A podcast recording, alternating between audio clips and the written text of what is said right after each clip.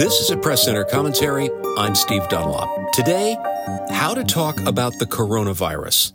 Four basic principles communicators should follow in any health emergency. But a government official said that a breakdown in an atomic power plant in Pennsylvania today is probably the worst nuclear reactor accident to date. At the time of the historic Three Mile Island nuclear accident, I was a young news editor at New York's WOR which was then one of the most influential radio stations in the country. I was responsible for 13 newscasts each day, along with news headlines, sports headlines, and assigning our reporters to stories in the field. One day, when I was arriving to work the afternoon shift, the desk assistant told me that a medical doctor was on the phone and wanted to speak with an editor. The doctor introduced himself and then stunned me with a simple question. Do you realize, he said, that your newscaster just gave out a lethal prescription on the air? Lethal, I wondered. I knew we had reported on fears of a Three Mile Island style accident at the Indian Point nuclear plant just north of the city. A local lawmaker had been calling on schools to take the precaution of stocking potassium iodide pills, which block the thyroid's absorption of radioactive iodine so they could easily be distributed to students in an emergency. I went back and checked the news anchor's script from the shift before mine began. He had accidentally written that the school children should be given not potassium iodide, but potassium cyanide. The previous editor had missed it. Hundreds of thousands of people had heard it. Obviously, we issued a correction. Of course, no school followed that advice, and there was no accident at Indian Point.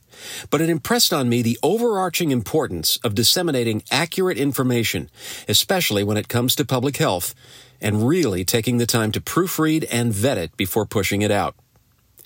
Three Mile Island is history, of course. We live in the fake news era, where media is entertainment basic information seems pliable, and forces are at work across the political spectrum to take facts and twist them to fit this or that agenda. But in a health crisis, there is no room for politics, games, or misstatements. Whether you're communicating urgent information to the news media, your stockholders, or your own employees in a crisis, accurate, verifiable facts are paramount. California's governor declared a state of emergency after its first death from coronavirus illness. But inherently, facts need context to be understood. Context is what we brought to our work with the Centers for Disease Control a few years back, and it's what we desperately need to communicate with the right balance in the coronavirus epidemic. So, accuracy is job one but it's just a start. What follows here is only a sliver of what we cover in our communications trainings on a public health situation, but these three additional guideposts are musts. Clarity. Avoid healthcare jargon that may be understood by you, but not by others. Keep your words simple. I like to suggest the Uncle Ralph test. If your Uncle Ralph will understand your phrasing, go with it. If he won't, don't. Wherever possible, use first or second person pronouns to keep your tone conversational and approachable. Precision. Use simple words, yes, but choose them carefully. Keep in mind that your audience in a crisis is listening with heightened anxiety. Strive for language that doesn't lend itself to misinterpretation, especially by people who might be only half listening or distracted. And learn strategies for answering questions that incorporate that same principle of precision. Empathy. The coronavirus does not infect rocks or trees. It attacks human beings with real lives, loved ones, and livelihoods. Remember that every health crisis is at its core a human crisis. Speak with compassion for those suffering and genuine understanding of the emotions in play.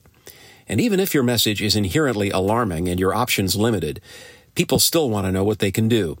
Whatever simple, actionable advice you can offer, move it high up on your narrative. As of this writing, it appears that outbreaks of what the scientists call COVID 19 will be a part of our global landscape for some time.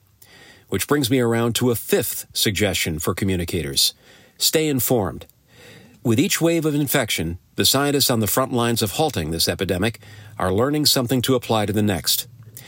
I don't agree with the philosopher Friedrich Nietzsche about very much, but one of his aphorisms makes good sense to this day. That which does not kill us, he said, makes us stronger. That's my Press Center commentary. I'm Steve Dunlop. To learn more about our services addressing this urgent need, visit dunlopmedia.com. Under the Services tab, look for Coronavirus Crisis Training.